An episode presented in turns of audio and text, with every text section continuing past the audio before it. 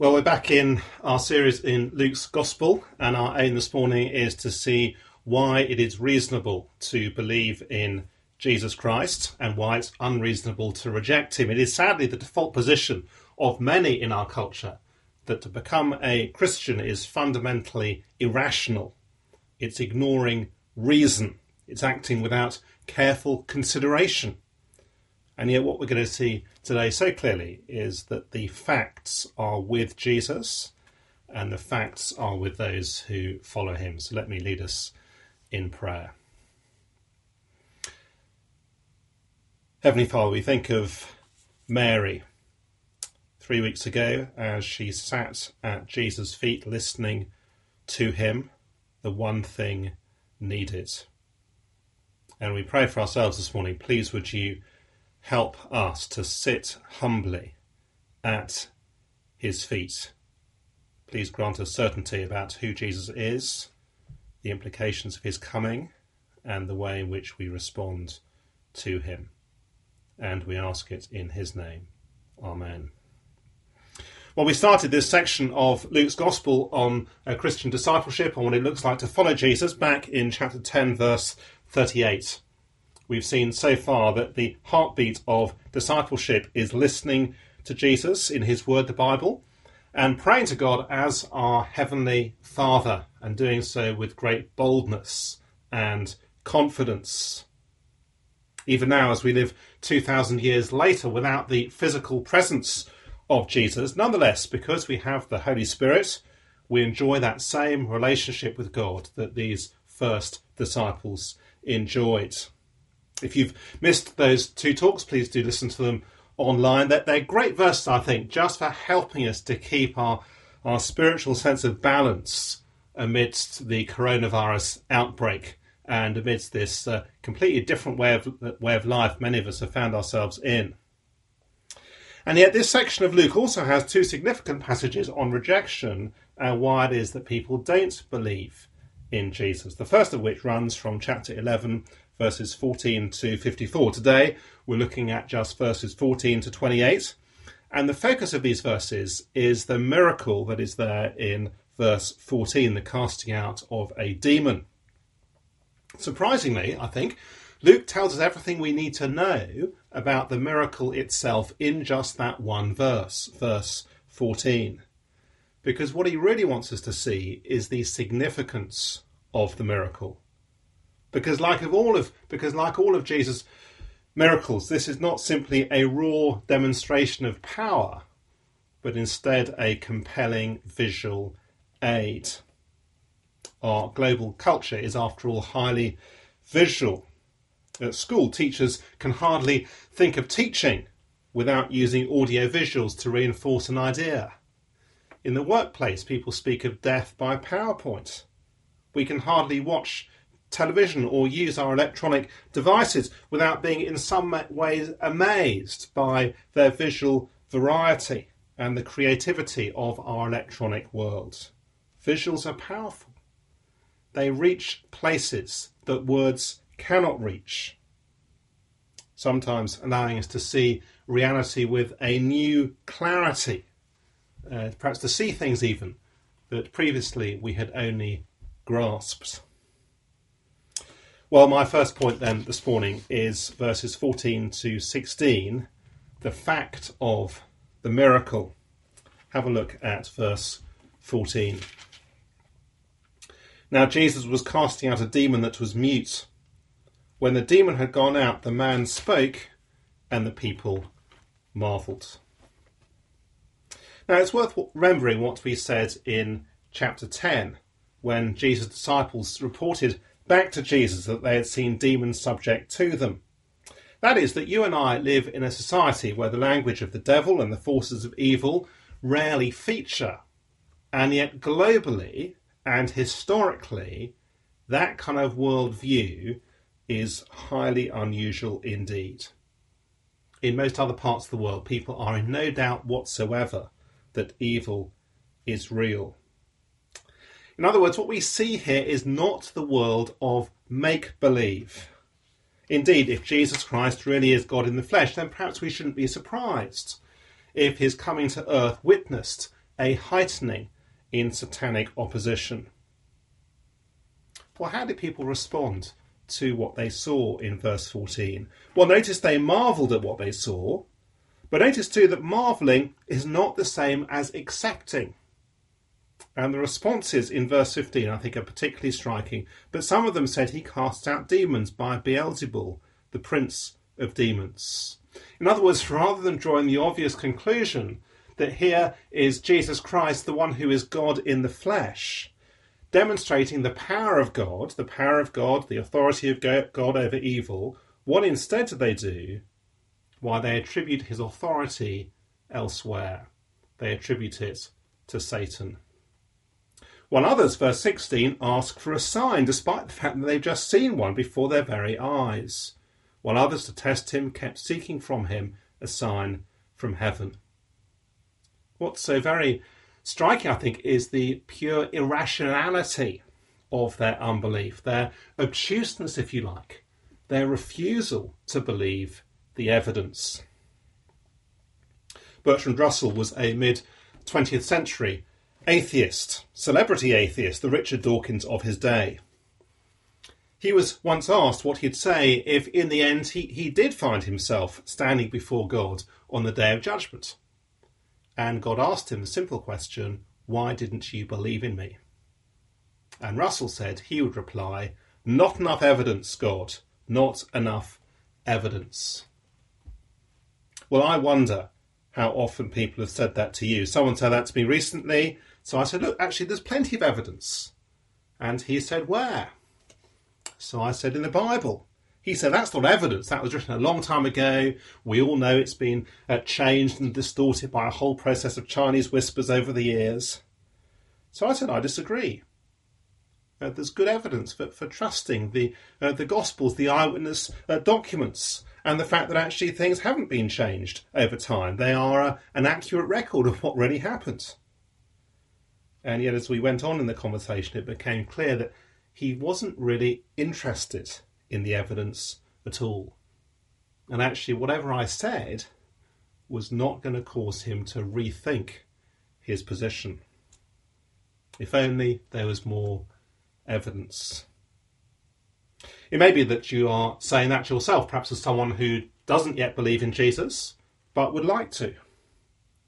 Or you may be saying actually as someone who, who does believe in Jesus and yet you are puzzled by friends, family, uh, colleagues perhaps, who don't. And it's easy to start wondering is there something wrong with the gospel? Is God being unreasonable, asking people to believe in Him on the basis of insufficient evidence? Or maybe that you sometimes wonder, actually, for yourself, whether you have made the right call in following Jesus. Well, the answer from Jesus is no. There's nothing wrong with the evidence.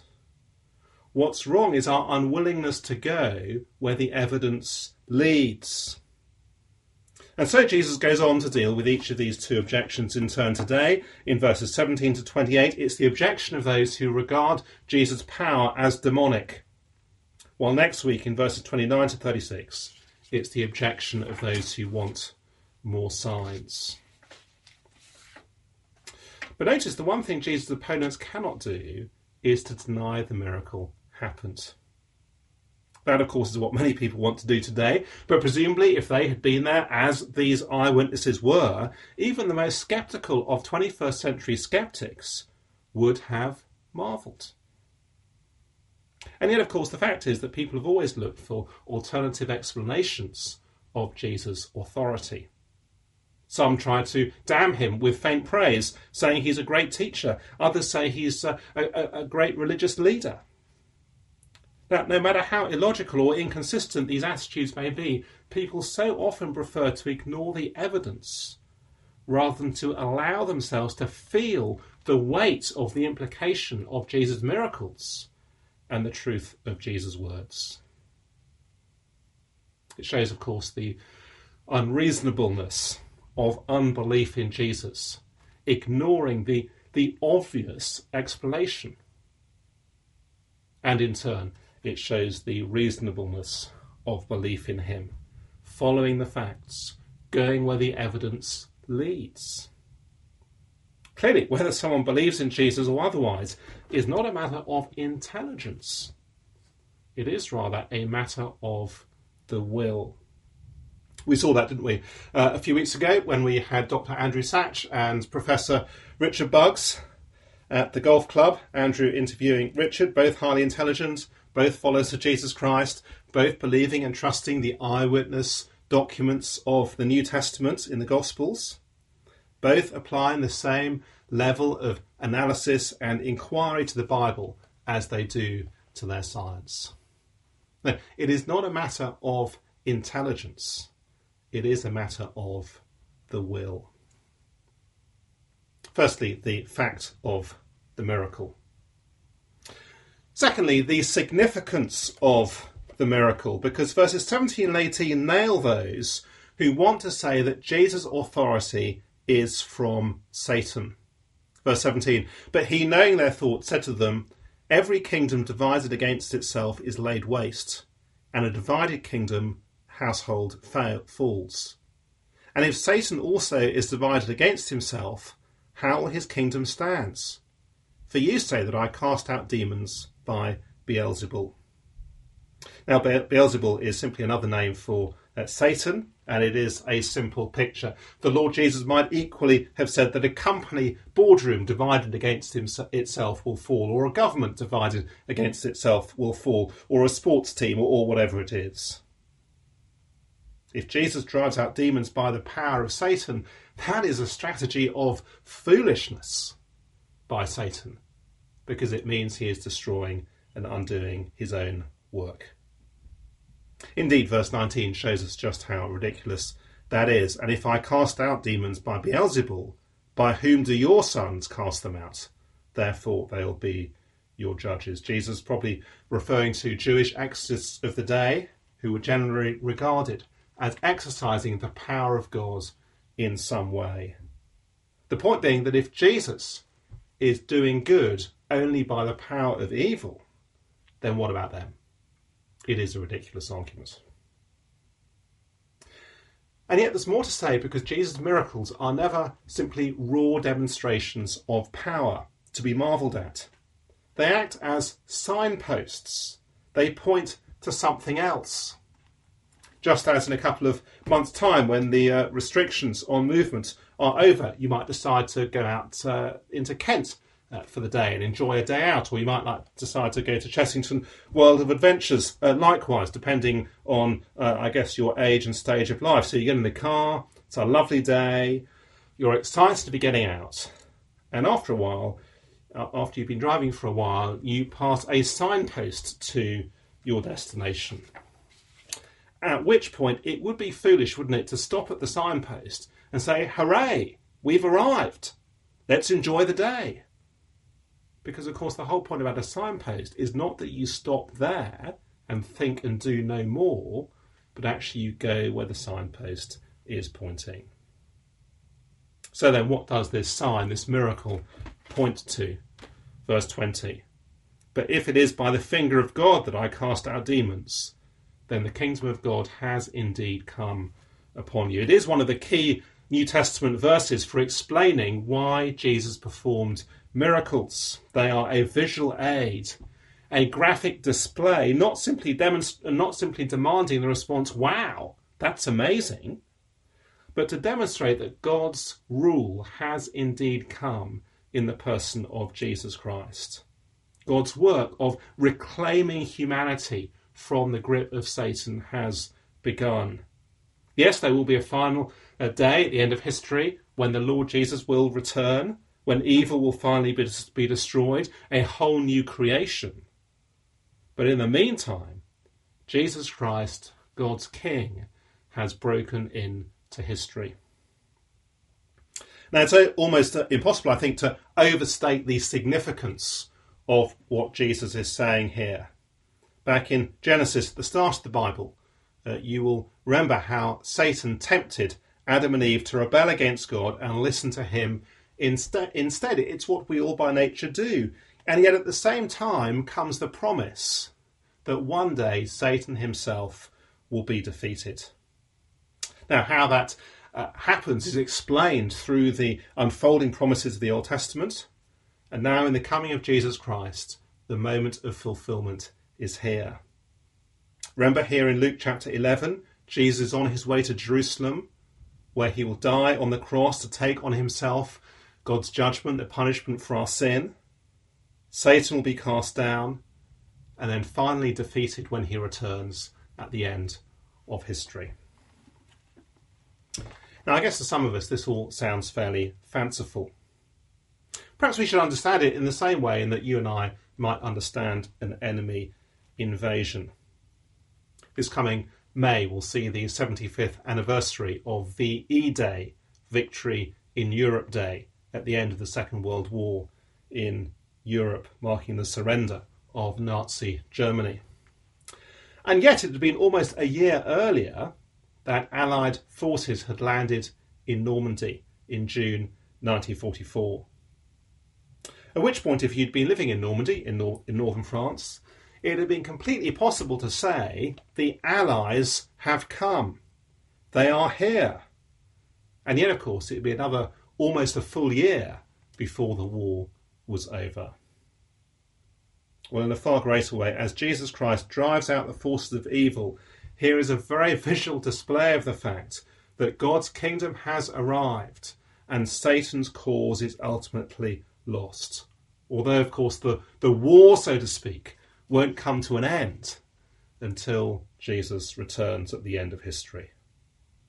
Indeed, that phrase, the finger of God, is a deliberate echo of the words of Pharaoh's magicians in the book of Exodus at the, uh, near the beginning of the Bible, as it records the events of over a thousand years earlier when God rescued his people from slavery in Egypt. Exodus chapter 8, where we find that little phrase, marks one of the great turning points in the series of plagues that came upon Egypt.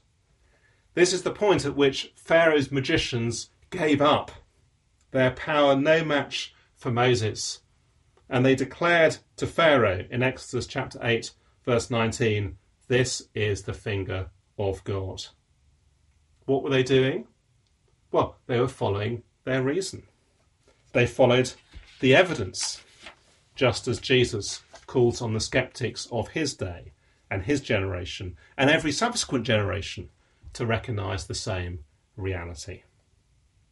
Hence the illustration of verses 21 to 22. When a strong man, fully armed, guards his own palace, his goods are safe. But when one stronger than he attacks him and overcomes him, he takes away his armour in which he trusted and divides his spoil. Jesus Christ is the strong man, overpowering Satan. Jesus is describing here a picture of what we might call regime change when there's a new prime minister or when there's a new CEO at work or a new captain of a team. Everyone else has to readjust their positions to decide which side am I on, the old or the new. Which leads us, thirdly, verses 23 to 28, responding to the miracle. One of the features of our society is that it's popular to be neutral. It's a culture where tolerance is valued, non partisanship is attractive. In religious discussions, we're uh, keen to avoid treading on people's toes. We want to avoid offence. We prize diversity. And yet, neutrality and polite disagreement are not always a good thing. Take COVID 19, for example. To my knowledge, no one is saying, well, let's tolerate different views about how seriously we should take this virus. If you know, if you're the kind of person who is anxious and fearful, then take action and uh, you know put social distancing into practice and kind of lock down that kind of thing. But if you're the more tolerant and laid back kind of person, then that's equally fine, and just feel free to do nothing. But the point is that some issues are important enough to force choices. Verse 23 Whoever is not with me is against me, and whoever does not gather with me scatters. Now, after everything we've seen from Jesus, that is not surprising. There's no neutral territory when it comes to Jesus. Neutrality to him is opposition to him. Or to put that positively, if you're to decide for God, if you want to decide you're on God's side, then you have to decide you're for Jesus and you're on his side. After all, if Jesus is driving out evil, if he's advancing the cause of good, and you're not with Jesus, then I take it it's clear, isn't it, whose side you are on. Can we see how verse 23 really calls out the person who says, You know, I like to think of myself as a good person, I believe in God, but I'm not really on board with this whole following Jesus stuff. It just feels like one step too far. Verses 24 to 26 make a similar point. When the unclean spirit has gone out of a person, it passes through waterless places seeking rest. And finding none, it says, I'll return to my house from which I came. And when it comes, it finds the house swept and put in order. Then it goes and brings seven other spirits more evil than itself, and they enter and dwell there. And the last state of that person is worse than the first. Now, let's not get Jesus wrong. He's not saying that it's possible for his followers to be demon possessed. That is a misunderstanding of these verses. Rather, he is saying that the kind of spiritual neutrality, which in a sense looks so appealing and rational and dare I say it, quintessentially British, is in fact emptiness. And it is a void which is simply waiting to be filled by something else.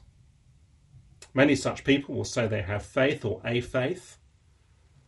And yet, can we see that if we are followers of Jesus, then love demands that we urge them to put their trust in Jesus and follow him?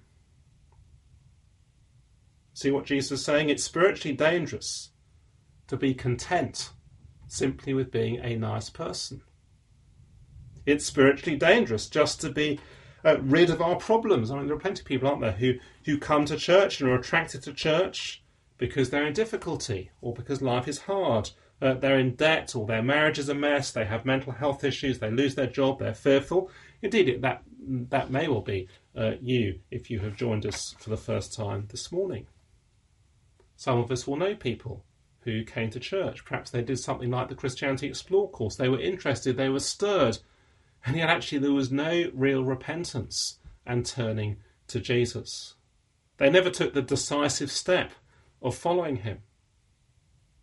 Jesus warning us against superficial spiritual experience. Verse 26 And the last state of that person is worse than the first. Well, in verse 27, Luke shows us another inadequate response. As he said these things, a woman in the crowd raised her voice and said to him, Blessed is the womb that bore you, and the breasts at which you nursed. Many people admired Jesus or made vaguely positive noises about him. Notice a true response goes much further, verse 28. A true response hears the word of God and keeps it. Do you see the amazing promise of that verse? Jesus' mother Mary, why she had the most amazing, wonderful privilege. She gave birth to Jesus Christ, God in the flesh. She nursed him. She brought him up. She was truly blessed. And yet, if we have put our trust in Jesus, we are more blessed even than she. It's interesting, isn't it, that Luke doesn't demean Mary. She had great privileges. And yet, of course, the privilege of every Christian believer are greater. And yet, nor does he venerate Mary, as some do. She too needs to receive Jesus and become one of his disciples. Blessed, rather, are those who hear the word of God and keep it. Now, it seems to me that if we belong to Jesus Christ, now more than ever is the time to stop and take that in. Many of us over the last week or two will be very conscious of things we have lost. Freedom, friendship, physical friendship, certainty, income, convenience, and for some, health. And yet, if we put our trust in Jesus Christ, we know wonderful, wonderful blessings. From this section alone, since Luke chapter 10, verse 38, the blessing of knowing God as our Heavenly Father, the blessing of listening to Jesus' words in the Bible, the blessing of the Holy Spirit living within us and making Jesus real to us day by day. Maybe, of course, that you're listening in and you don't know those blessings. Maybe that you are someone, and as we've been looking at Jesus' teaching this morning, you recognize that you're someone who has never positively decided for Jesus. You are precisely in the category of person that the Lord Jesus warns us about. So, what I'm going to do is to finish this morning by saying a prayer and inviting you to join in that prayer if you would like positively to begin to follow Jesus, to leave neutrality and to follow him for the first time. Let me just read it first of all and then uh, see if this is the kind of prayer you would like to pray. Lord God, I am so sorry that I have not loved you with all my heart, soul, mind, and strength. I understand now who Jesus is and why he died. I know that I do not deserve it, but because of Jesus' death on a cross for me, I ask you to forgive me. From now on, please give me the desire to obey you and to help me to follow Jesus, whatever the cost. Well, if that is a prayer that you would like to make your own, then I'm going to read it out again and do echo it in your own heart. Lord God, I am so sorry that I have not loved you with all my heart, soul, mind, and strength. I understand now who Jesus is and why he died. I know that I do not deserve it, but because of Jesus' death on the cross for me, I ask you to forgive me. From now on, please give me the desire to obey you and help me to follow Jesus, whatever the cost. Amen. Let me just say that if you have prayed that prayer for the first time, then do please be assured that that is a prayer that God will answer. Be great for you to tell someone. Do please get in touch with me or uh, anyone else on the staff team of Grace Church, or indeed any other uh, Christian, whether at Grace Church or elsewhere um, I'm sure they'd love to help you to make the very best possible start in the Christian life.